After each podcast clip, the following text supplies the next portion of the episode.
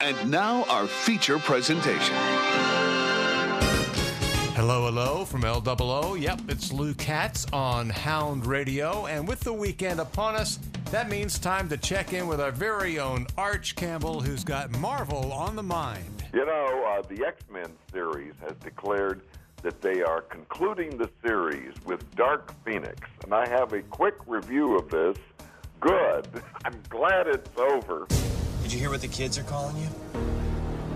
Phoenix. Something's happening to me.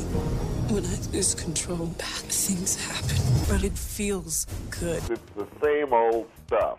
In fact, I thought it was lousy, so skip it. Ouch, skip it. When he says that, it's usually pretty bad. Thank you, buddy. Hey, next week, Arch will return and he will have the review of the brand new comedy, Late Night with Emma Thompson. In the meantime, make it a great weekend. Thank you for listening to Hound Radio. I'm Lou Katz.